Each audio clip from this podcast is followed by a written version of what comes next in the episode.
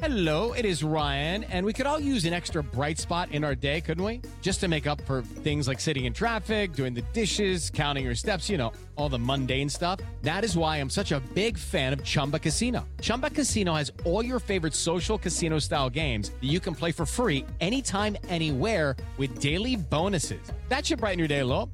Actually, a lot. So sign up now at chumbacasino.com. That's chumbacasino.com. No purchase necessary. VGW Group. Void were prohibited by law. See terms and conditions. 18 plus.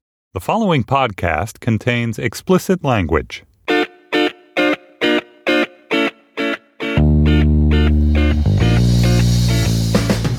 Hello and welcome to the Slate Political Gabfest for July 21st, 2016. The Your Word is Your Bond edition. I am David Plotz of Atlas Obscura. I'm here in Washington alone because Emily Bazelon of the New York Times Magazine is at home in New Haven. Hello, Emily. Hello, David. And John Dickerson of Face the Nation is, I don't know, I can't imagine where he is. Where could he be? He's on Where- vacation this week. On vacation, right. Been very yeah, slow week. for him. Uh, where are you, John? Exactly at this moment. On a hunch, I went to Poughkeepsie. At, at this moment, I am uh, in the Radisson Hotel across from the Quicken Loans Arena, where last night Ted Cruz had a, an exciting moment of um, serendipity. We will talk about that on this show, on this week's GabFest, a convention gala. We'll spend our first segment reveling in the biggest, big, the big people in Cleveland, what to make of Ted Cruz's non endorsement, of uh, Mike Pence, of Melania. Our second segment will will talk more about the squires of Cleveland, to use Emily's nice phrase, the lackeys and the screamers, the Giulianis and the Christies and the Scott Baios.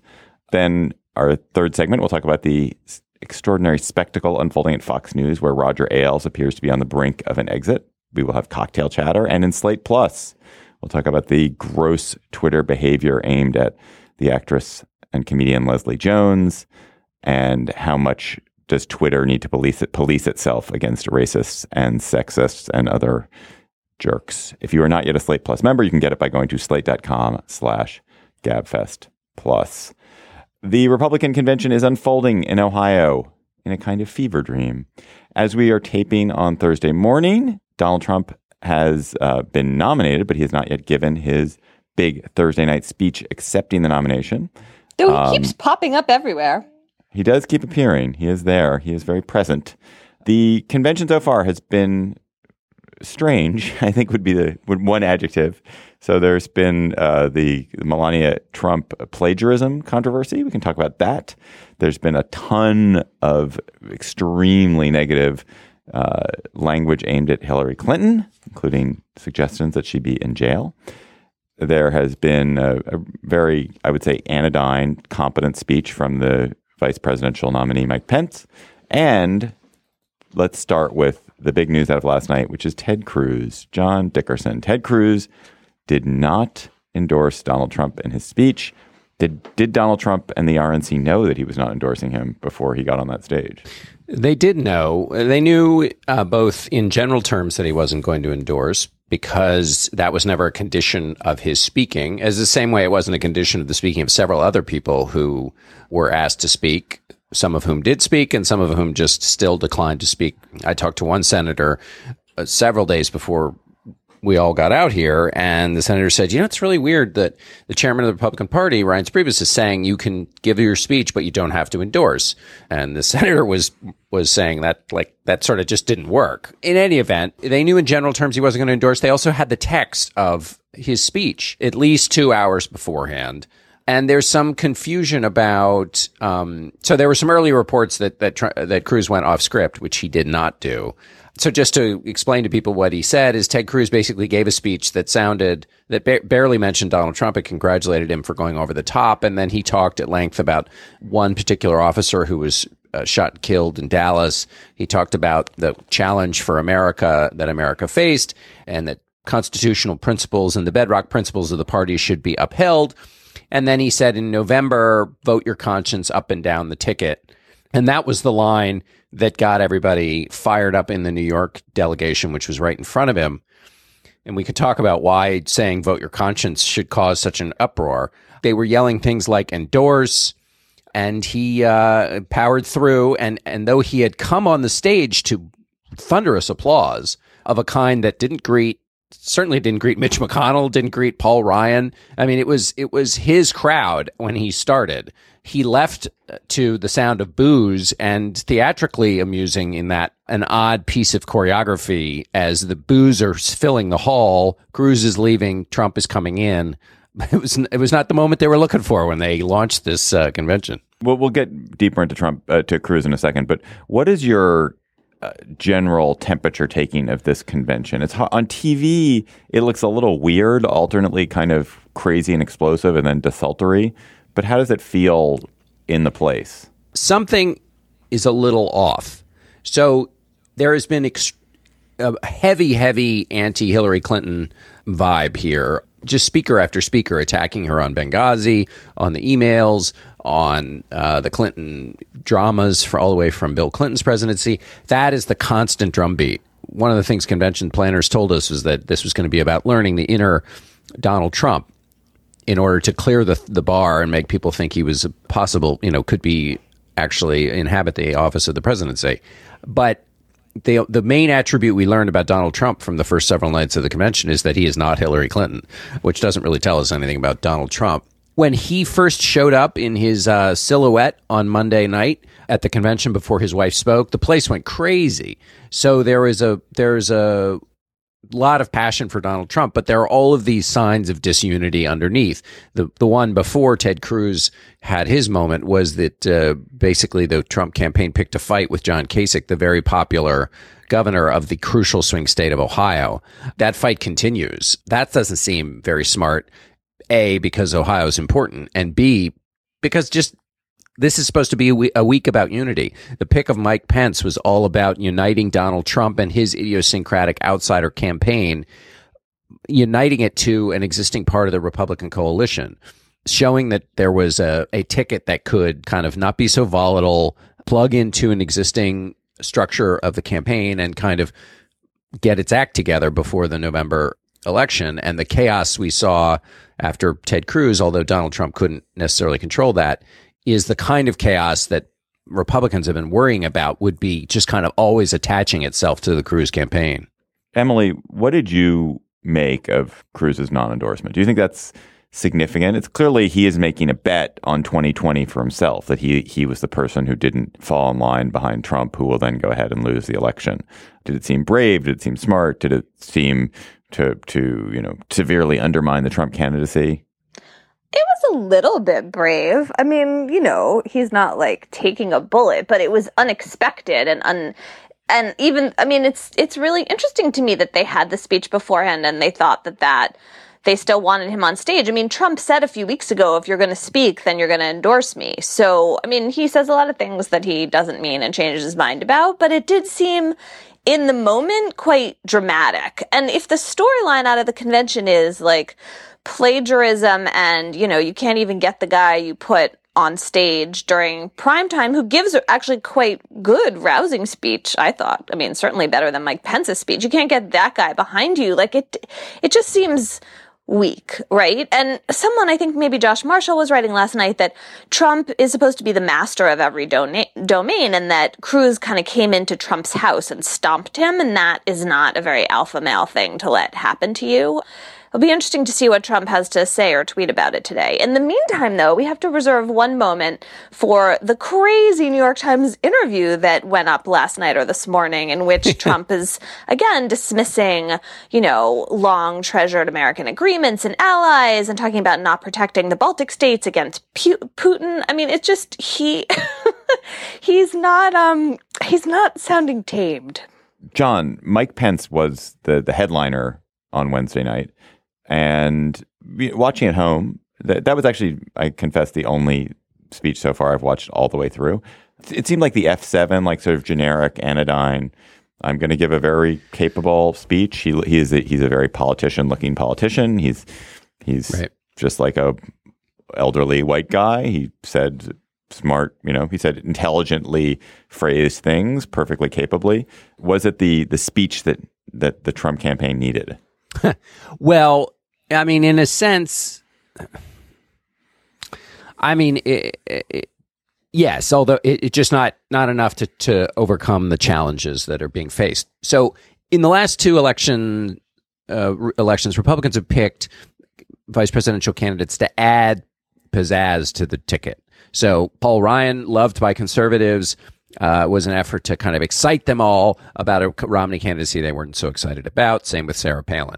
This pick was picked to do the opposite, to de-jazz the the uh, the ticket. I kept talking. Uh, a lot of the activists and party chairs I talked to, they kept using the word stabilize. You know, Donald Trump Sed- is a I, th- I thought it was sedative. Sedative.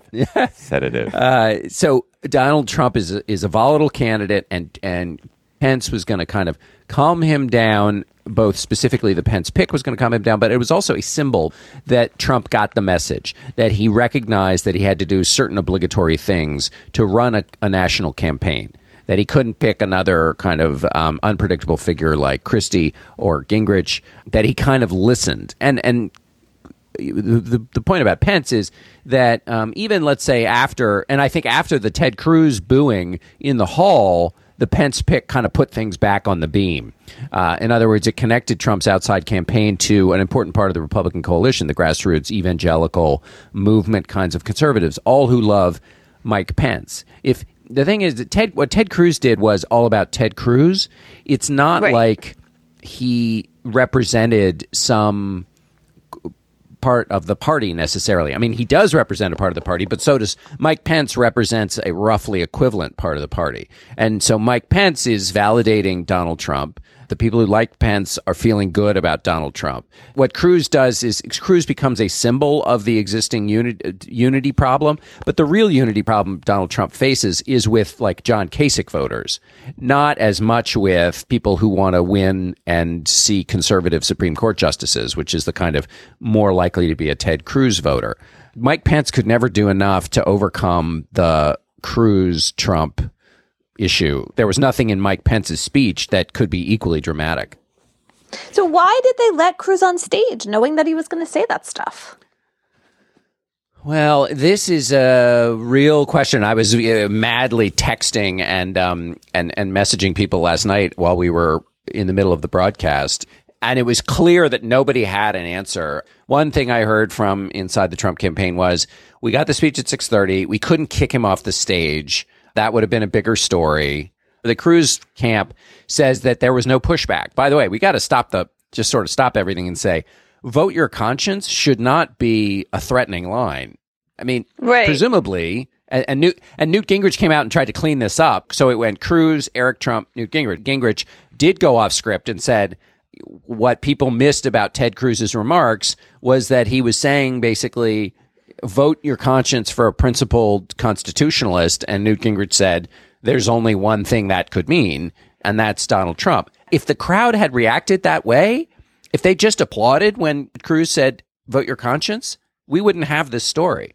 But the fact that the New York delegation booed him and then other people started saying endorse, endorse, which nobody should have expected him to do, it created this moment. And it's a fascinating question as to whether the Trump forces um, whipped up the boos and tried to, to punish and humiliate Cruz. If they did, it was the dumbest thing they've ever done because it created this moment. Then you have Newt Gingrich trying to fix it, you know, and it just creates more things to talk about, all of which send the signal that this is a chaotic, volatile, unpredictable, non unified party. And that's basically the exact opposite of what they're trying to do here in Cleveland. Emily, one of the things that I find jarring about this convention, and I, I was mo- I was maybe most struck because I was watching with one of my kids last night, and mm. it's it's a little bit painful to watch it with a child. Is that the the tone of conventions that I always remember is of sort of corny uplift, corny in a good way, celebration and earnestness and you know, they're not to say that they, they don't ever say unkind words about their opponents, but it's really about look at this positive uh, vision of the world that we embody. Look how we're you know tr- marching towards uh, victory, and and the animating emotion tends to be hope and joy. And there is so little of that coming out of the Republicans that I'm just struck that the, to run on so much on fear and anger is a very weird and risky bet. And and if it wins, it, it's going to be scary. Uh, but even if they lose, it's kind of depressing and scary. Right. And I don't know about you, but for me, listening to these chants of lock her up about Hillary Clinton is um, hateful and ugly and dark in this way that makes me feel like, you know, the mob is restless and uh, I don't want to turn my country over to these people. And I, Chris Christie has just uh, is making me um, gape every time he starts talking. He's in this attack dog mode that is so unattractive. I can't believe that he's doing it. I mean, he seems to be relishing the task, but you know, after all of this like begging for the vice presidency and being Trump's lackey and whatever, to see someone, I feel like I'm watching Game of Thrones. Like he's the dog that Ramsay Bolton is unleashing upon us. Yeah, by the way, in terms of game Game of Thrones, the uh, the hashtag the Ted wedding is uh, being applied to last night's um, his last night's betrayal, which I guess is too uh, is, is just too good to. Uh, the the number of Game of Thrones, by the way, the number of Game of Thrones analogies here is uh, uh, is quite high. Can we not go there? Can we not? The Ted wedding is a good. Let's leave it there. I thought We'll I was just- being so clever. Turns out I was just like I thought you're being fine. You're being fine. What's your uh, question, David? My question is just the same question to you. Is it this, the thing is feels so freaking dark? Yeah. Oh, it's incredibly dark. What's up with that? Why are they so? Why is it so Why dark? Why isn't there any angry? like the the America's the greatest country, shining city on a hill? You know, Right, right, it's. right. I know they're Well- party out of power, but whoosh. I mean, well, first of all, people really feel this way. They feel like Hillary Clinton is responsible for the death of, you know, the American ambassador in Libya and and uh, others at the consulate in Benghazi. They feel like she's gotten away with murder for years. So there's that actual passionate dislike of Hillary Clinton. More than 50 it's I can't remember the exact number in in our CBS battleground tracker poll, but like well over 50% are voting for Donald Trump purely because they don't like Hillary Clinton. So if you're trying to unify the party, that's a good place to go. The problem is Yes, it is their best hope of that for sure. the the problem is um, that and it also gets people in the hall whipped up and you need that. So so if you think of conventions as both pep rallies and PR stunts, the Hillary attacking is all about the pep rally.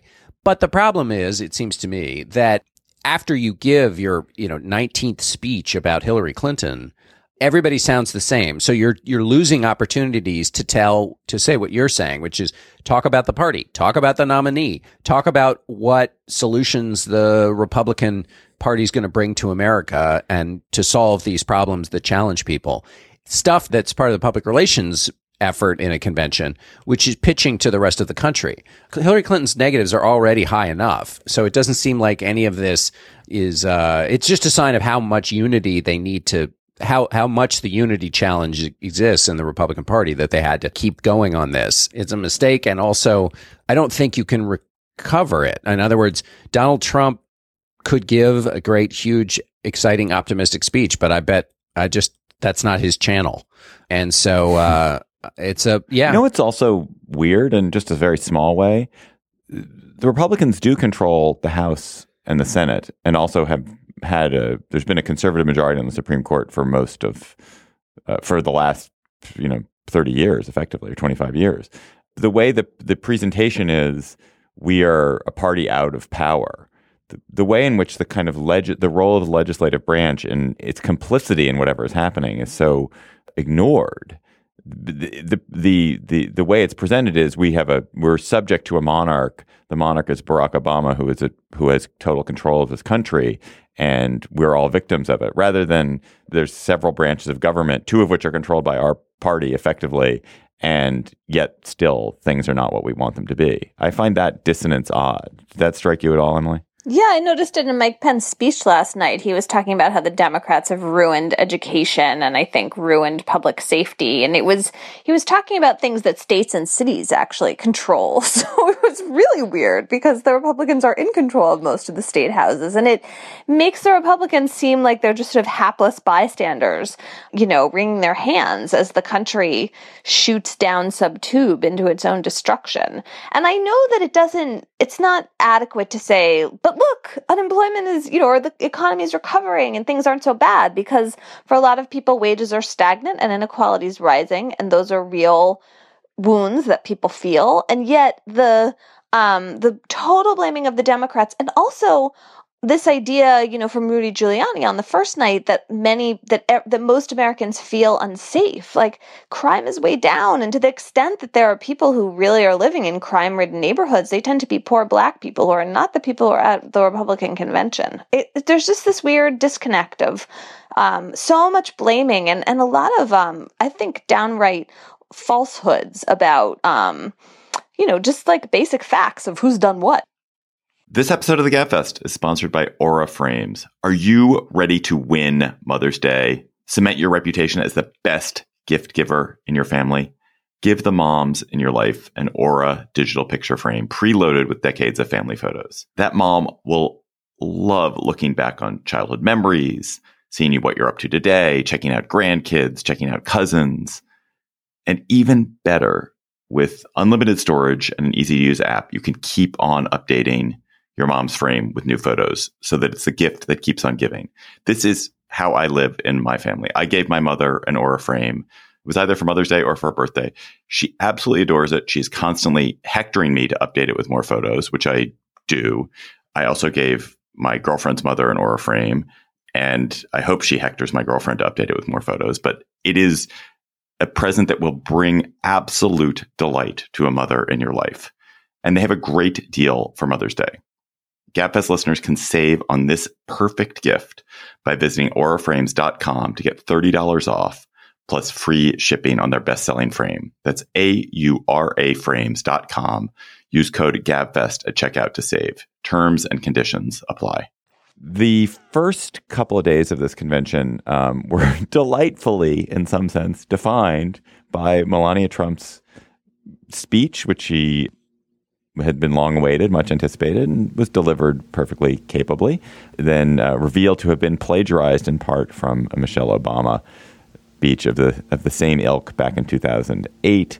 This was just one of several of the nice sort of side drama, sideshow dramas of the first couple of days of the convention. Rudy Giuliani's and Chris Christie's quite emphatic speeches being a couple of the others. Let's talk a little bit about this plagiarism. Did it matter when you to you when you found that out, or in what way did it matter to you that you found out that she had robbed from that she'd robbed from Michelle Obama? Well, I was a little surprised that it lasted as a story. I, I this is the kind of story I love because it's so funny, and you know, there's this this sort of poignant irony that Melania Trump is not someone who has relished the spotlight. She has, you know, really not seemed to want to participate very much in this campaign. She comes out looking very beautiful. I'm sure she did put a lot of thought and attention into putting herself together. And she and her husband, they are very good at being celebrities. Like they really know how to manage entrances and the adulation of the crowd and all of that. And I like her accent and it all seemed to go over so well and a little bit of me was like rooting for her that you know in her big moment she was coming through and then it just all collapsed it was like you know baked alaska just falling flat at the end of the dinner party and of course you know the idea that of all Uh, the Baked people- Alaska doesn't What? fall. Baked Alaska doesn't fall. it doesn't sink a little bit what happens to it it's sort of souffle like isn't it It's a gloopy No, it's got mound. that core, core of uh, ice cream in it. oh okay i feel like some Um, oh could melt how a about that souffle. A souffle. Could, she could have been a. She was very souffle. all right yes Sorry. let's Go- use that dessert metaphor Sorry, her just- just- souffle just fell joking around. Um, and then, of course, you know, of all the platitudes that she stole, it had to be from like the Democratic First Lady, who the whole convention, you know, stands deeply opposed to. So, what do you guys think about plagiarism when the plagiarism consists of stealing hackneyed lines that are just slightly different from every other thing that every other wife has said at such a convention? Like, do we really hmm. care about the intellectual theft here? No, but the, well, I'll take my quick run at it, which is the stealing of the hackneyed point, as you say, is not that big a deal. It r- really, I think, just bespeaks a kind of incompetence and disorganization that is problematic. It is. It's really the the way they a didn't catch it and b didn't own up to it was the problem. John, Well, so I, yeah, think that's all true. It, for a campaign that has had challenges with the truth, this exacerbated a weakness when it was supposed to. Again, these are public relations events. This was the crown jewel of the first night, and it was occluded by the off message uh, questions of plagiarism. But the plagiarism is actually the small part. The big political thing that happened with that speech, which has now been compounded by the Cruz conscience clause, um, is took all those Republicans who were nervous about the Trump campaign and whether it was ship shape and whether it could be buttoned up and not continue to produce unpredictable moments of drama cycle after cycle, news cycle after news cycle. They thought things had kind of, you know, gotten buttoned up with the Pence pick. And okay, yeah, Trump's rollout of Pence in the speech that talked more about other things than Pence was a little weird. And then the 60 Minutes interview had a strange quality to it, but it's okay. It's going to be okay. Then the picking a fight with the Ohio governor on the eve of the convention. Okay, that wasn't so great, but it's going to be okay. And then, then there's the plagiarism thing. It's for Republicans who are trying to, to feel okay about the purely political part of the Trump campaign, not whether he was a good nominee or not, but whether he was going to be unpredictable and ruin other Republicans trying to run. Those people, many of whom write big checks to the party and write checks to other Republicans, were reminded afresh of the drama that attends the Trump campaign. I think the, the Cruz thing was a decision Ted Cruz made. That was not, I mean, the Trump campaign could have played it better. I was talking to one smart GOP strategist who said, look, if they saw the speech at 6:30 and they knew he wasn't going to endorse, they should just have told all the delegates, we're going to just applaud this speech and move on. Don't make it a thing. We're going to say Ted Cruz came out, you know, Agreed. we beat him and he decided to show up at Donald Trump's convention. And isn't that amazing? It was night of the vanquished and we brought the party together because Rubio spoke, Walker spoke, Cruz spoke, and they all are for Donald Trump and we're going to ride into victory in November. And they could have done that in two hours easily, easily, because they had people walking the, the aisles in green neon hats. They're, you know, getting everybody to applaud at the right time. They're like the bar mitzvah party people who get everyone into the right mood. Uh, and so they could have. John just John just let that go. well, no, I, it's true. That's what they look like to me. yeah, um, yeah. I didn't really have an, a joke, so I just thought I'd let it go. So anyway, that's why the or that's what I was hearing from people here in the wake of the plagiarism business. But it's so entertaining. I mean, really, like, as long as these people don't actually have to run the, the country and the world, they have really entertained us. I used to feel that way, Emily. I don't think I feel that way anymore. It is not, Not even about Melania's plagiarism. Like, really, what's at stake? It's too dark. Speaking of dark, th- I think the the strangest moment in this convention, which has been filled with strange ones, and I'm John, I'm interested in how you felt in the room, was the Chris Christie peroration, guilty or not guilty, guilty or not guilty, the scathing uh, attack on Hillary Clinton, not merely an attack, uh, an indictment of Hillary Clinton, which the crowd was highly animated by, and which you're very good, John, on sort of how moments fit in kind of the long arc of American political history. Did it seem different to you to have a convention that was baying for the imprisonment of the opposing candidate, or did that just seem that's kind of more or less normed? In 1988, at the Democratic Convention, Ted Kennedy gave a famous speech in which he said, talked about a number of problems in the Reagan years. And after each one, he said, Where was George? And the crowd got the hint and started to respond. So every time Kennedy would then say something and they would say, Where was George? And this was seen and cited by James Baker, Bush's famous and highly skilled political uh, man, was seen as a as a huge offensive into the gutter moment. All he was saying is where was George? By that standard, this is like 50 times more aggressive. Jeff Flake, the Republican from Arizona, who has spoken out several different times to kind of try and you know he's not endorsing Donald Trump. He um, is sort of trying to be the conscience of uh, conservatism. Wrote a thing um, after that after Christie, in which he said Republicans are not going to defeat Hillary Clinton in November by insisting that she belongs in prison any more than we defeated Barack Obama by pretending that he was born in Kenya. Oh, good for him. It plays very well in the hall. It plays very well to those who listen to talk radio and who feel this real rage about Hillary Clinton. The challenge for Donald Trump is that he's got those voters. He if he sticks with just those voters, that's not a winning coalition. Yeah. I mean, going back to the kind of fear emphasis of this convention. When I think back over the last generation or so or two of, of presidential races, the joyful candidate tends to be the one who does well. I think they're making a big mistake by not having more joy in this convention. I really do. I think that they, Donald Trump actually, like the in, remarkable thing about him is he's actually fun. He's capable of being enormously fun and entertaining. They've totally blown it even his kids when they're speaking are not presenting a Donald Trump who is a who's filled with life and joy. It's it's a bleak portrait. Well, they have one more night to turn it around, right? I mean, Yeah. Trump could really bring the joy tonight. Yeah, I don't know. He's never done that before. um, Donald Trump Jr. I thought did give a little window into, and it was a pretty well crafted speech, basically saying my father cares about common sense more than the MBAs in the corner office, and the, he cares more about the people at the job site than um, you know, and learned from them more than from the sort of fancy pants elites. You know, when a when a son talks about their love for their father, that's that's a kind of a winning tableau to have. I feel like there's a faint air of desperation about the kids. Like every time the TV commentators are just being so negative and kind of whacked out, they return to like, but look at those kids. I mean, if those kid, those kids are great. Uh, You know, every like Republican talking head has been saying that is some great proof. I don't think that raising four lovely, attractive children makes you qualified to be president. Five. Uh, my Five, my mother in law, who is a Trump supporter, circles back to this over and over again to the to the to the to the To the Trump- children. Yeah, there was Yeah. a, there was a lot of that. And I, I, keep, I keep saying, like, but what about the three marriages? what about the adultery?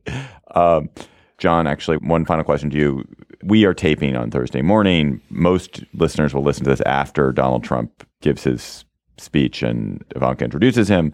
But just for the, the fraction of people who hear this before tonight happens, what should we look out for tonight? so in 1964, when Rockefeller did what Ted Cruz did and got booed for it, did it for other reasons, but nevertheless, basically, he, Rockefeller came out and talked about extremism in the party, and uh, and Goldwater then in his speech basically rebutted Rockefeller. Extremism in the defense of liberty is no vice. And everybody went crazy. And that was a rallying cry for conservatives and, you know, is one of the important quotes you have in your bag as a conservative. And it, it represented a movement that obviously ultimately changed the party and elected Ronald Reagan and the rest of it. So look for a possible rebuttal to Cruz. One of the claims from the Trump campaign in the wake of the Cruz back and forth is that uh, Trump was the bigger man, that he saw the speech and let Cruz continue anyway.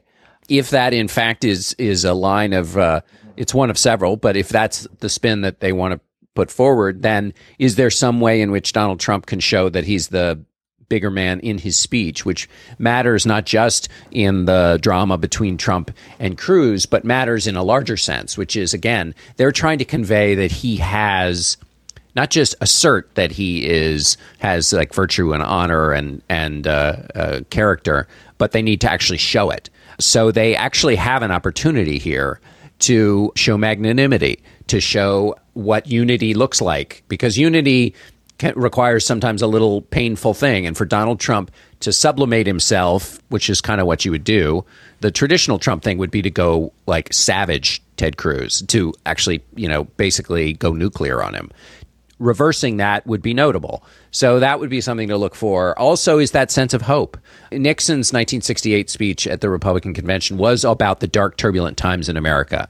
And Trump is going to be talking about that. But even Nixon, who called it a dark night for America, also talked about the lift of a driving dream in his speech, which is that there is an animating sense of hope in America and that he has the pathway to get uh, the country back on that hopeful road. So, where's the hope? Those are two things I would look for. And then the third is just whether he can deliver a set piece speech. This is not his strength to deliver a telepromptered set piece speech that lifts people up. I mean, and so is it just a kind of leaden uh, series of assertions uh, that kind of just plod through the moment? All right, we, we will we will all see tonight.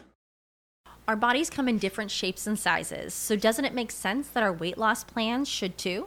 That's the beauty of Noom. They build a personal plan that factors in dietary restrictions, medical issues, and other personal needs so your plan works for you. Noom doesn't restrict or shame when you want to treat yourself. Their flexible program focuses on progress instead of perfection. You don't have to give up carbs or anything. And with their daily lessons, you can learn something new about your food choices every day. After just a few days of using the app, I learned how to recognize cues for overeating and how to choose the right foods to feel full. Stay focused on what's important to you with Noom's psychology and biology based approach. Sign up for your trial today at Noom.com. That's N O O M. Dot com and check out Noom's first ever cookbook, The Noom Kitchen, for a hundred healthy and delicious recipes to promote better living. Available to buy now wherever books are sold. Roger Ailes seems to be on his way out as the boss of Fox News, the network he created 20 years ago, the network that makes enormous profits and crushes its rivals and is having its best year ever. Uh, the reports on this are conflicting as we tape, but he seems seems to be on the verge of being pushed out by the Murdoch family, especially by Rupert Murdoch's sons, James and Lachlan, who who seem to be uh, using the opportunity of a sexual harassment lawsuit against him as a as an occasion to to rid themselves of Ailes, who is a both a clear, a absolutely brilliant creator of propagandistic journalism and a creator of television uh, and a very canny political strategist, but clearly also a man of difficulty in temperament and perhaps grotesqueness in behavior. The lawsuit that triggered this comes from Gretchen Carlson, a Fox, uh, longtime Fox host, who alleges all sorts of vile uh, behavior from Ailes and and that he retaliated against her and caused her career to sink because she wouldn't perform sexual favors. Since Carlson's suit and since this started to bubble up, there have been a lot of other women who've come forward making allegations, some of which are quite old, some of which are 40, 50 years old almost. Others there have been rumblings of other more recent things, including hints that Megyn Kelly, the star anchor on Fox these days, ha- had her own run-in with with a lascivious and gross Ailes back a decade ago. Emily, what what is it that Carlson has claimed in in her public suit, and you know why why do you think that this is the thing that has really hit Ailes hard? Well, I mean, she claimed that, you know, he was trying to have sex with her, and there was some kind of quid pro quo part of this accusation that had to do with, you know, whether she was going to get her show or get to stay on her show. She also made an accusation against Steve Doocy, who's at Fox. And so it sounded like she was talking about a culture in which women are being kind of expected to put up with a lot of assumptions about how they're they're going to like really deliver sexually for various men, including Ailes, especially Ailes, or just that like they're going to have to put up with being asked those questions. And when it first broke, I thought that the most important thing was going to be the reaction of the other women at Fox. And I think that that has proved to be true. So first it seemed like Fox was going to have a lot of female defenders and those people came forward. And then we started hearing that there are six other women who have made various allegations. People are talking about conduct of Ailes from back in the 60s and 70s, but also more recently. And then once it seemed like Megyn Kelly was on board for these accusations, had her own complaints about Ailes in terms of being sexually propositioned and also was supporting Carlson, then I feel like that was when the Murdochs really had decided they had to get rid of this guy because they're attached to Megyn Kelly's stardom and also because they're trying to bring their workplace into the modern era. And there's something really interesting about the um, speed and and potential severity with which they've responded to these allegations, which, you know, they haven't been proved in court or anything yet. They're really moving quite swiftly to dethrone him. And, you know, given all of Fox's complaining about political correctness, the idea that, you know, unproven allegations of sexual harassment would be enough to get rid of the guy at the top is pretty interesting. It is really interesting that Fox has let this go for so long because we know we know almost as a like a matter of epistemological certainty that lots of people knew this was happening. That women at Fox surely spoke of Talked this. about it. It seems highly unlikely that people didn't at least have a, a strong inkling that this was that if, if indeed this is Ailes' pattern of behavior, and if indeed that these allegations are true, and they're not all completely fabulated by the many, many, many, many, many women who are seem to be coming forward, that they chose to tolerate this for an immensely long period of time, which is really risky. And and I wonder if if in, if in why they would let it go for as long as they did. But don't we assume But when someone is really powerful like this, there's an omerta for a certain amount of time and it's hidden until it's not anymore. And people are afraid to come forward and they're not sure what the response is going to be. I mean, I also think this would not be happening were it not for Bill Cosby. Like, that's the template now for this actually getting taken seriously. But think how long those women who accused Cosby had to, like, you know, be shamed for and, and relegated to the tabloids and essentially treated as like, you know, the dirty laundry. So I understand why women at Fox would have been afraid to come forward. Yeah. Don't we think that there are still workplaces where this goes on and everybody says, oh, you know, geez, he's, you know, this and that and the other thing, but he's too powerful and who's going to take him on and it's going to become a he said, she said. And I mean, I, I feel like this is probably true of a number of workplaces, not a lot, but um, that this doesn't seem to me to be super Yeah, no. You're no, you're right. You got you guys are surely right. It is it's just interesting because when you hear it and you start to it start you start to get to the forensics of, of it and you realize, wow, this has been going on for 50 years. Everybody knew it was going on. It's not even subtle. It's not like a that's a that's you know you have such pretty legs. It's like have sex with me and get a better job, or have sex with me and don't you know don't lose your job.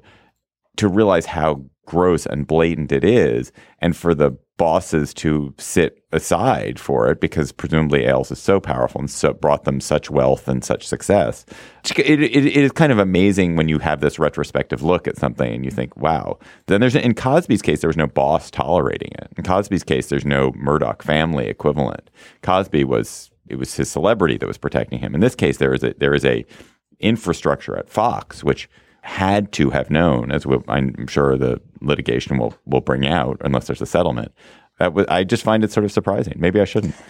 There's another element to the secrecy here, which I'm fascinated by. Gretchen Carlson and um, I think other employees signed contract agreements with arbitration clauses in it, which had an incredibly draconian confidentiality clause. None of this stuff is supposed to be public. It's all supposed to be, um, you know, arbitrated secretly in some hidden room somewhere, locked up, not a public courtroom. So I think that it was. Um, pretty striking for Carlson to decide to come forward, sue in court, you know, with with a lawyer just to begin with. Like that could, you know, whether she gets a settlement at this point, it's so public. It seems like the Murdochs will pay her off, but that is going to be totally at odds with her contract. And it's a good celebrity moment of shining um, a spotlight on what I think is just a really dangerous legal development that so many of these employee and consumer contracts now without people really appreciating it or taking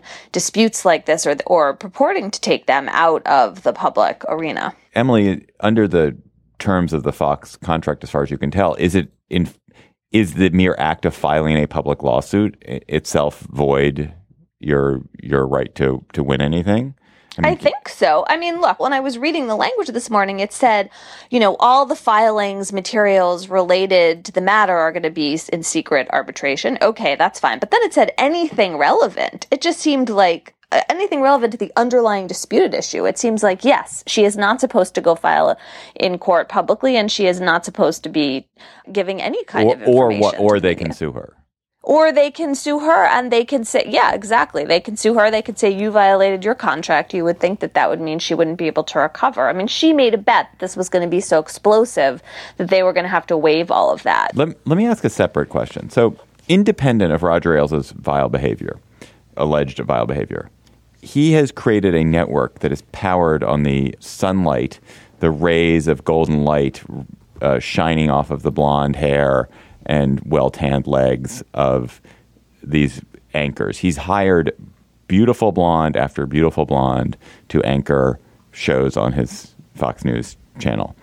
Is that okay? Yeah. This is the moment where everyone brings up the um, the Fox studio sets that are translucent, so they can show the legs of these beautiful women. I mean, I just like how is this really different, or is this just a different degree of emphasis on good looks and youth, especially for women in TV news? I don't know, John. What do you think? Well, I mean, uh, John, keep in mind that John is a beautiful leggy blonde. I would just point that out. uh, But they don't. They don't. The sets You at could sit behind a translucent desk and it would all be good. they, the sets at Face the Nation don't don't do justice to John's legs. I just want to point that out. um, well, I mean, obviously, you know, when I think about my mother's own career, she was obviously very attractive, and that w- certainly contributed. And she would say this, uh, were she still alive, that contributed to her being hired in one sense. On the other hand, it was also a huge barrier for the many years she tried to get on the air, and they wouldn't let her because they thought, "Oh, you're just some like attractive woman, you don't know anything." So, I mean, Fox isn't the only one that judges their anchors, male and female, by their looks. It clearly has done something, you know, it, it clearly makes more of a pedestal for them to sit on in Fox than the other networks. So it is of it. It's a, it's a, it's an extreme on a scale that others are also playing on though. So I'm trying to figure out what the, how to categorize it other than to say it's the farthest end of the scale, but you know, it's a scale everybody else is playing on too. But it's okay. Is it okay? Well, it's okay. if- Look, if as if you would say, you're- as you would argue, it's okay because the market, if the market doesn't like it, the market won't. I mean, it's a now the the alternative is wait, but this isn't a pure market event. It's a news. It's about news, and there, are, you know, you should do things that are follow certain standards in news.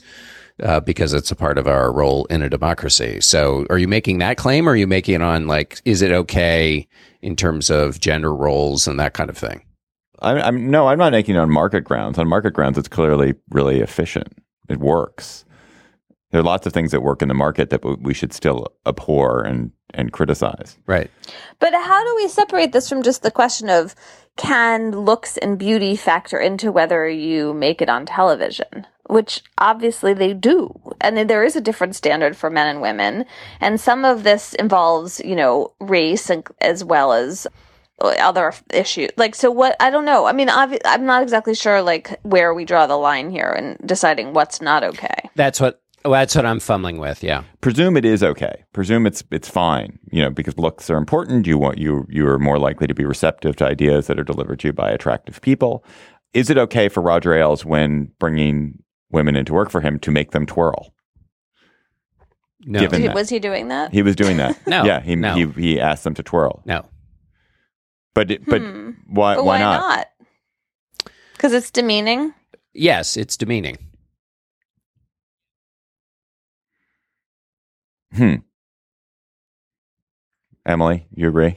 I don't recommend you asking your job candidates to twirl in front of you, David, as you're hiring. It does seem like sort of Well, but I don't. taste. But I. But my I the, the job I'm hiring for is not to be a, a a visual, you know, a visual icon and a visual medium. I guess you could argue that what Ailes was doing was just like surfacing what is clearly part of the job attributes he's looking for in these candidates. On the other hand, it's demeaning. I mean, I guess he could start asking the men to twirl too. Yeah, that would be good. Let's go to uh, cocktail chatter, John. When you are twirling, we're twirling for uh, Mrs. Uh, Dickerson to show off your legs to see if you qualify. Uh, what will you be chattering about? I'm going to be, I guess I'll be chattering about Elektro the Moto Man, which was this seven foot tall robot at the 1939 World's Fair. Westinghouse produced this robot, and it's among its skills basically were that it could move under its own power and then it could talk, although it just basically played a tape inside. But among its skills was that it smoked. And so this was like a huge piece of news in the 1939 uh, that this automated thing could um, smoke. And so I'm just wondering what the equivalent now would be if you created a robot. What thing Could it Took do selfies. It would take selfies. That's good. It would take selfies. Yes, I think that's probably right. There you go. That's what I was looking for. Is what is the cultural equivalent today? And just a coda for the Elektro the Moto Man. So Elektro the Moto Man basically just disappears. Um, it reappears in a movie called Sex Kittens Go to College, which I didn't know existed. But then I watched the trailer, and you should go watch the trailer. Maybe you should go watch the trailer, particularly on a site called Trailers from Hell. And uh, I also was not familiar with the term psychotronic, which is appar- apparently a word relating to a certain kind of m- movie, which is sort of science fiction and horror, low budget and terrible, by, you know, panned by the critics. But you really should go watch. You talk about your sexism. um, anyway, the robot is uh, called Thinko in the piece, and um, Thinko picks a new uh, professor for the university. And guess what? The professor is a uh, is a stripper from Las Vegas. American culture is a funny thing. Directed by Roger Ailes. Um, anyway, so uh, uh, Elektro the Moto Man um, is now in an, a small Ohio museum, living out the rest of his life. Emily, what is your chatter? I am um, interested in various voting rights suits developments this week. So the Fifth Circuit Court of Appeals um, s- didn't quite strike down the Texas voter ID law, but told the officials in Texas that they um, that it discriminated against Black and Hispanic residents. There are about six hundred thousand people who appear, at least according to the plaintiffs, not to have valid voter ID, and so the court directed Texas to make it easier for people to vote suggesting perhaps that voter registration cards could be a valid form of ID. So this matters both just in terms of Texas and who actually is enfranchised in November, and then more broadly, this whole question of how far the court's going to go in letting states claim that they're fighting voter fraud by making it harder for people to vote. This was a- real limit. Texas had a pretty extreme voter ID law, and if this um, appeals court had let that stand, that would have emboldened states elsewhere. So there's some kind of backing off going on. And then meanwhile, in Virginia, there are 200,000 people who Governor McAuliffe tried to re-enfranchise. These are people who committed crimes, have been out of prison. Virginia has a very old and old fashioned statute that doesn't allow you to vote if you committed a crime. And this is a lawsuit trying to prevent the governor's order allowing people to go to vote from going through. And the theory is that he should have um, basically pardoned them one by one, that he couldn't just pass a statute that collectively allowed these folks to vote. So that's one to watch. I mean, you know, if, uh, it seems like a technicality, but it's one that would affect a lot of people. And, you know, when you think about all of the racial implications of these disenfranchisement efforts and, and then the idea that in Virginia, you know, a state that is changing in a lot of ways and becoming less Republican. You can see why the forces that don't want these folks to vote would be trying to press this lawsuit. On the other hand, um, there's this real claim of justice at stake here. So I'm interested in how that suit develops. All right. I am going to do a, a double log rolling chatter, once for me, once for John. The For me, some of you have asked me over the years, does Atlas Obscura have a podcast? Atlas Obscura now has a podcast, and I want to urge you, beg you, in fact, implore you to give it a listen. It's a podcast I'm hosting. It's called Escape Plan. You can search for Atlas Obscura in the iTunes store. You also can find it on our website, atlasobscura.com. And it's a podcast about road tripping. I took a road trip, uh, one day road trip with uh, my colleague, Reyhan Harmanci. And it's all about sort of trying to evoke the feeling of being on a road trip. So, Escape Plan from Atlas Obscura. Subscribe and, and rate it, but only if you're going to give a good rating. The other thing for John, I want to point out that there are whistle stop events galore coming up. So you can go see John in New York. You can see him in San Francisco. You can see him in DC. DC show is going to be August 16th. And you can go to slate.com slash live to get tickets for the Whistle Stop Whistle Stop tour, which John will not be conducting from the back of a train, but maybe he will next time. Maybe if it's a big enough, if it's a big enough hit, he will get his own train car and whistle stop across the whole country next time. But slate.com slash live for tickets to that. Our intern is Kevin Townsend. Our producer is Jocelyn Frank. Steve Lickteig is the executive producer of Slate Podcasts. Andy Bowers is the chief content officer for Panoply. The show is a part of the Panoply Network, and you can go to itunes.com slash panoply to see the entire roster of Panoply shows. Our show page is slate.com slash gabfest. Our Facebook page is facebook.com slash gabfest. Our Twitter feed is at slategabfest, and our email address is gabfest at slate.com. Please subscribe to us in iTunes and leave a comment and rating. It helps us a lot. You can search for Slate Political Gabfest in the iTunes Store. For Emily Bazelon and John Dickerson, I'm David Plotz. We will talk to you next week. Hey guys, it is Ryan. I'm not sure if you know this about me, but I'm a bit of a fun fanatic when I can. I like to work, but I like fun too. It's a thing. And now the truth is out there. I can tell you about my favorite place to have fun Chumba Casino. They have hundreds of social casino style games to choose from, with new games released each week. You can play for free anytime, anywhere and each day brings a new chance to collect daily bonuses. So join me in the fun. Sign up now at ChumbaCasino.com. No purchase necessary. Group. Void were prohibited by law. See terms and conditions. 18 plus.